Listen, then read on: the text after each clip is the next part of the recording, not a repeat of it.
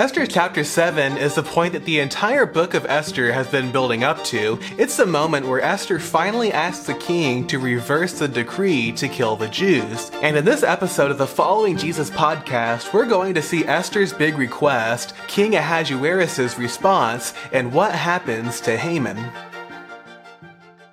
Hi, my name is David Cipriano. I'm a youth pastor, and my goal is to teach the Bible to as many people as possible. We're getting close to the end of the book of Esther in this podcast series, and today's a big day because it's the climax of the story. You see, back in chapter 3, there was a powerful man in the Persian Empire named Haman, and all the king's servants were supposed to bow to him, but Mordecai the Jew did not. He refused to bow, so out of revenge, Haman decides to have Mordecai killed killed, but when he learns that Mordecai was a Jew, he then decides to have all the Jews killed, and he goes to King Ahasuerus, he deceives him and bribes him, and he gets the king to sign this order to have all the Jews systemically killed in one day. And so in chapter 4, Mordecai goes to Queen Esther and tells her to go to the king to reverse this decree, but Esther makes some excuses. There's some reasons why she feels like she can't do this. For one, she wasn't allowed to go to the king. You had to have an invite to go to the king, and she hadn't been called to him in 30 days. Being the queen of Persia did not exempt her from this rule, and if she went to the king uninvited and unannounced, and if he didn't want to see her, and if he didn't hold out out his golden scepter, then she would be killed. So for the queen to go to the king to reverse this decree, it would have been a very dangerous thing to do. But Mordecai reminds Esther that she'll die if she doesn't go to the king, being the queen didn't really give her any special exceptions, so she would die from this decree if she doesn't go to the king. So she really might as well. And Mordecai challenges her with this. He says, Who knoweth whether thou art come to the kingdom for such a time as this? In other words, Esther, this is your moment. This is your time. God has put you here for this reason, for this purpose, and he challenges her to go to the king. So Esther decides to go with the famous resolve, if I perish, I perish. So in chapter 5, she goes to the king, and the king holds out his golden scepter, meaning that Esther can live. But Esther doesn't give the big request just yet. You see, at first when she goes to the king, her first request is to ask for a banquet, and that the king king and Haman would both come.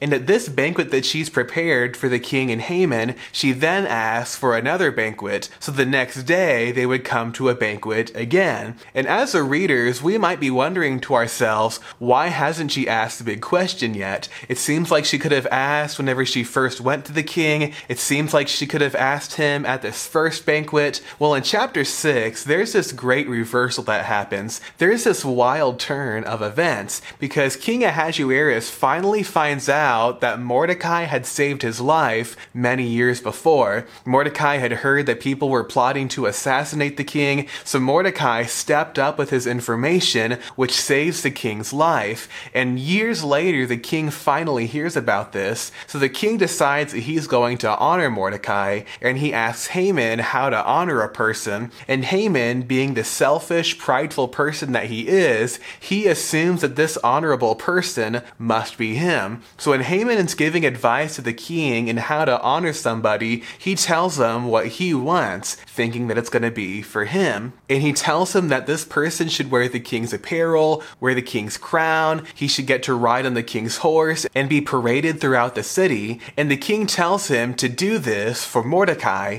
And the chapter ends with Haman's wife and friends telling him, If Mordecai be of the seed of the Jews, before whom thou hast begun to fall, thou shalt not prevail against him, but shalt surely fall before him. And I'm not sure exactly how they predicted this, but they were right, because in chapter 7, where we're focusing today, we see this happen. So in the first verse of chapter 7, here's what the Bible says So the king and Haman came to banquet with Esther the queen. And the king said again unto Esther on the second day at the banquet of wine, What is thy petition, Queen Esther? And it shall be granted thee. And what is thy request? And it shall be performed, even to the half of the kingdom. You see, the time has finally come for Esther, and Esther doesn't know what the king's going to say, and she's not just fearing rejection or a no answer, but she's probably fearing losing her life, because this was a man who would have people killed for coming to see him uninvited, and for Esther, the lives of thousands of people were at stake here, but the time has finally come.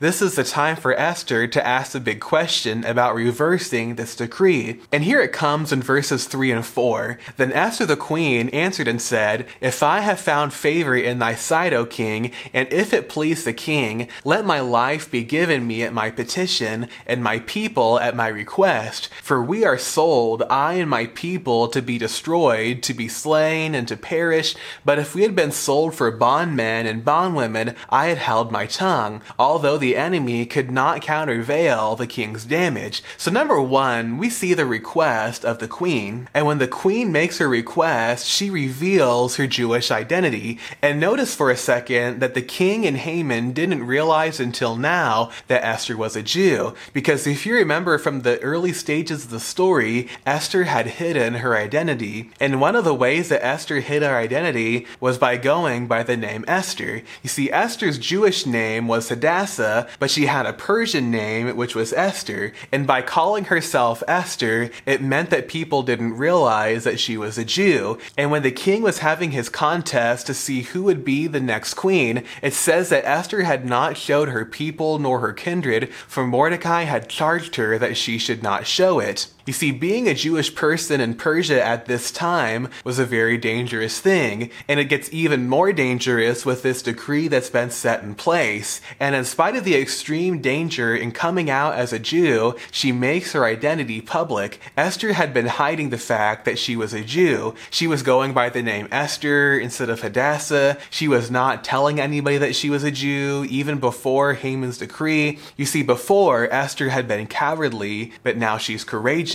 because now is the time to make it public and to tell everyone. You see, difficult circumstances command fearful people to become fearless. They force cowards to become courageous. And at first, Esther was hiding her identity, but now her people need her, so she makes her identity known that she's a Jew. And Esther finally asks a question because she was desperate. These were desperate times, and desperate times call for desperate measures. And she was so desperate because her entire entire people group living in Persia were going to die, and Esther knew that she couldn't do nothing, and even if it cost her her own life, she couldn't just sit and watch and see everybody else get killed. And I'm afraid that far too many of us are perfectly content doing nothing. We're just happy to stand on the sidelines hoping that somebody else will step up and make a difference. We wait for somebody else to do something, but we need to do right ourselves. We need to be participants participants and not just spectators because other people need us to do something. Others need us to make a difference. And in going to the king, Queen Esther is stepping up. She's putting her life on the line trying to save her people because she knows that she can't just do nothing anymore. She can't just sit on the sidelines watching her people get slaughtered. And she says this in verse 4 For we are sold, I and my people, to be destroyed, to be slain, and to perish.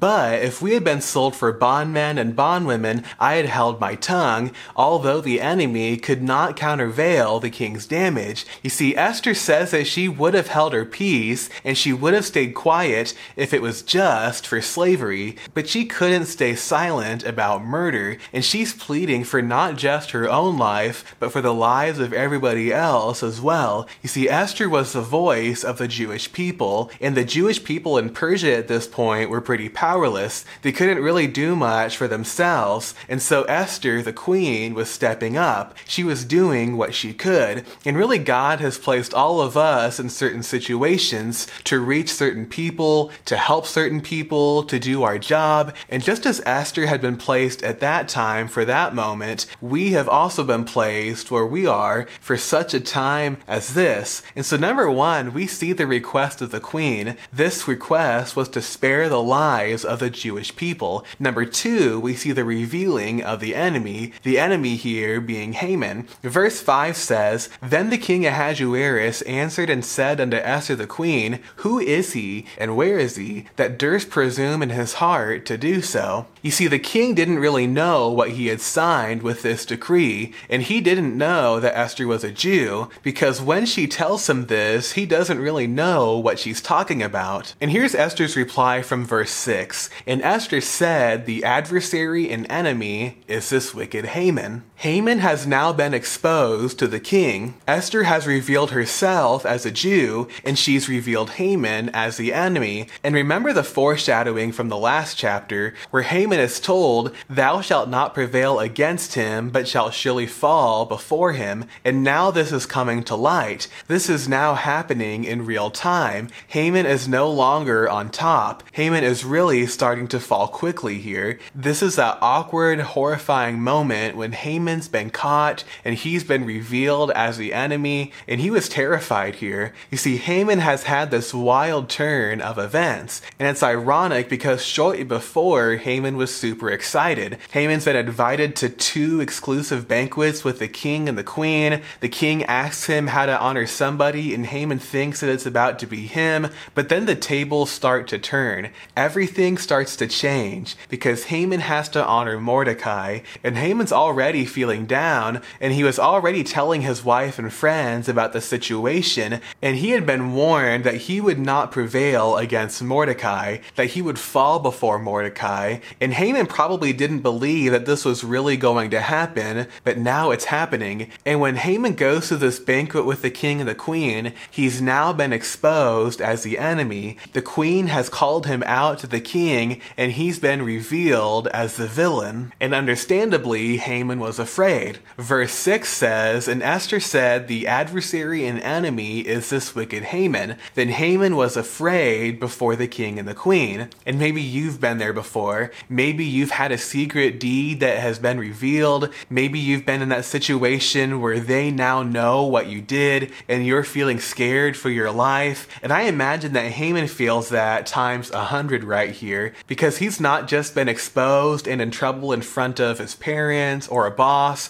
No, this is the king and the queen of the world's most powerful country. And we see here that the king was angry. Verse 7 says, And the king arising from the banquet of wine in his wrath went into the palace garden, and Haman stood up to make request for his life to Esther the queen, for he saw that there was evil determined against him by the king. So the king had left the table in the middle of this conversation, and he had went into the palace garden in his anger. And why was the king so mad? Mad? Well, for one, it was because of Haman's trick to kill the Jews, because he had deceived and bribed the king, and the king is now realizing this. When the king had authorized this decree to kill the Jews, he didn't really know what he was doing. See, it was presented to him by Haman as these troublemakers who didn't keep the Persian laws, and he didn't even call out the Jewish people by name, but he rather calls them certain people. He never referred to them as the Jews to the king, and he had offered this giant bribe to the king that he feels like he can't refuse, and the king has finally realized what's happened. He's been tricked, he's been deceived, he's angry,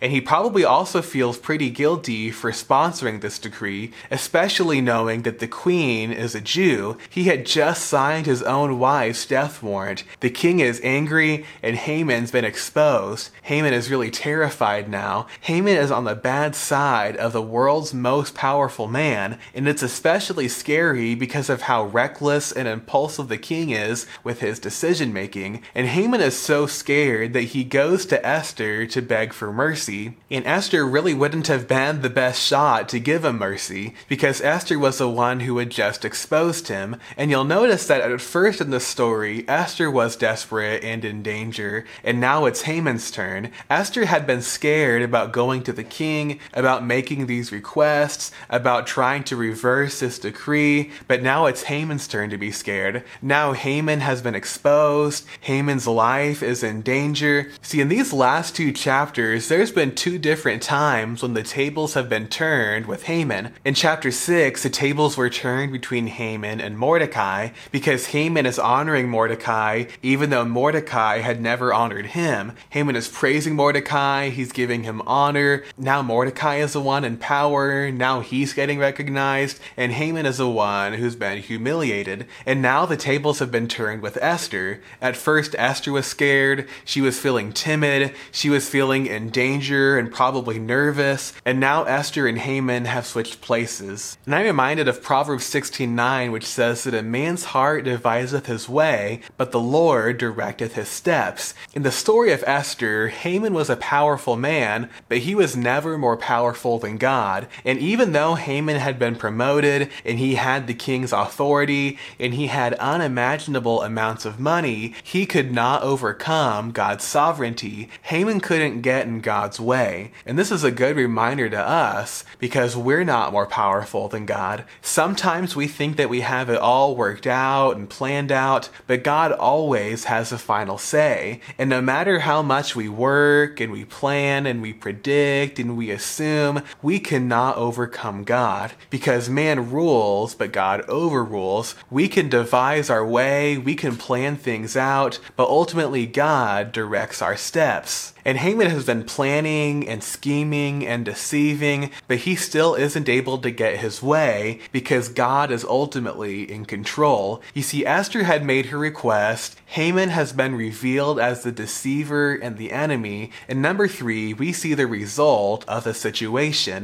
What happens when Esther makes her request and reveals Haman as the enemy? Well, verse 8 says this Then the king returned out of the palace garden into the place of the banquet of wine, and Haman was fallen upon the bed whereon Esther was. Then said the king, Will he force the queen also before me in the house? As the word went out of the king's mouth, they covered Haman's face. So when Haman goes to Esther to beg for mercy, he falls onto the bed that she was on. Now, this was not a bed like we would picture a bed with blankets and a pillow. This bed would have been more like a chair. Back in those times, people would eat their meals in a reclined position, and the king just so happens to see Haman in that moment where Haman had accidentally fallen on the bed, and it looks really bad. It looks like he's trying to take advantage of the queen and to force her. You know, everything over the last two chapters had just been this perfect storm against Haman.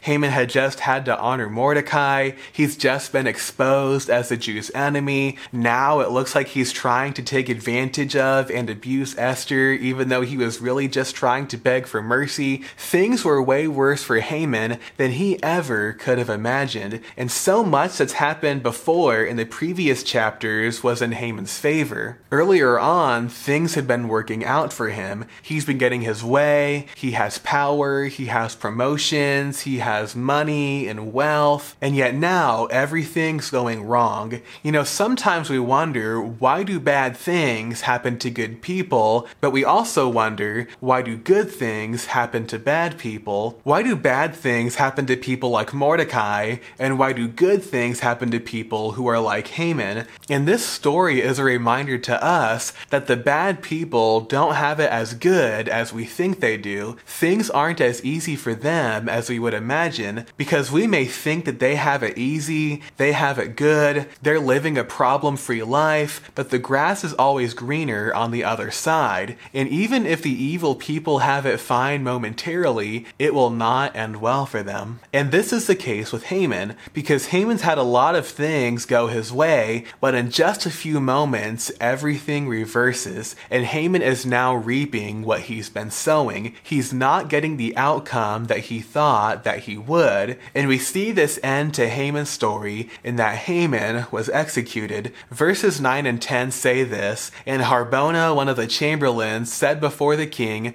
Behold also the gallows fifty cubits high, which Haman had made for Mordecai, who had spoken good for the king, standeth in the house of Haman. Then the king said, hang him thereon. So they hanged Haman on the gallows that he had prepared for Mordecai. Then was the king's wrath pacified. So those gallows that Haman had made for Mordecai, now he's been hanged on them himself. You see, Haman had dug his own pit, which might remind you of Psalm 7, which says, He made a pit and digged it and has fallen into the ditch which he made. His mischief shall return upon his own head, and his violent dealing shall come down upon his own pate. Now, obviously, these verses weren't written about Haman, but they certainly fit his description, because Haman had digged a pit and he fell into it himself. Haman was his own worst enemy. He had made these gallows for somebody else, he had made them trying to get revenge, and yet he ends up getting hanged on them himself. Back whenever Abraham Lincoln was running for president, a reporter once asked him if he feared any of his opponents. Lincoln thought for a moment and he said yes, one. And the reporter was surprised because Lincoln had been doing very well in his campaign. And they said, Really, which one do you fear? And here's what he said I fear a man named Lincoln. If I am defeated, it will be by a man named Lincoln. You see, Abraham Lincoln realized, and all of us should likewise realize, that a lot of our failures and our problems aren't because of others, but because of ourselves. And sometimes we are reaping the consequences of our own bad decisions and our own poor choices. Sometimes we're our own worst enemy, and we're facing these self inflicted problems that we brought on our own selves, where we're choosing sin over righteousness, we've been choosing pleasure over purity, we're choosing the temporary over the eternal, and every time we make the wrong choice,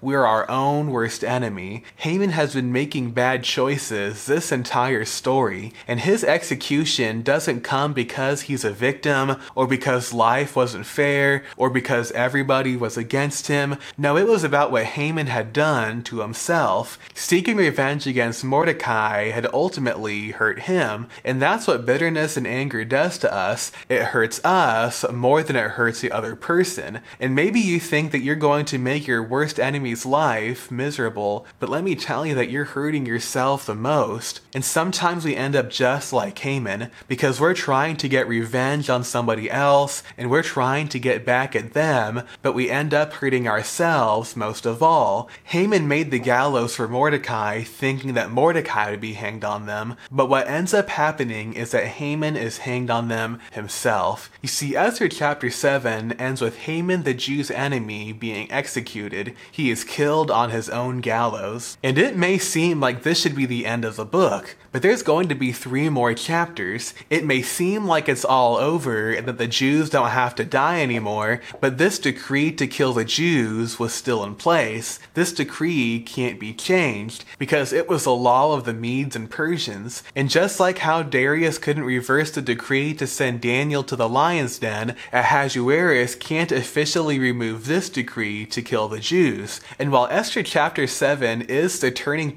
and the climax of the story, things aren't over yet. The story isn't done, the job's not finished, and in next Monday's Bible study, we're going to look at chapter 8 to see how everything changes. So thanks for listening to this episode of the Following Jesus podcast and subscribe for more biblical teaching like this.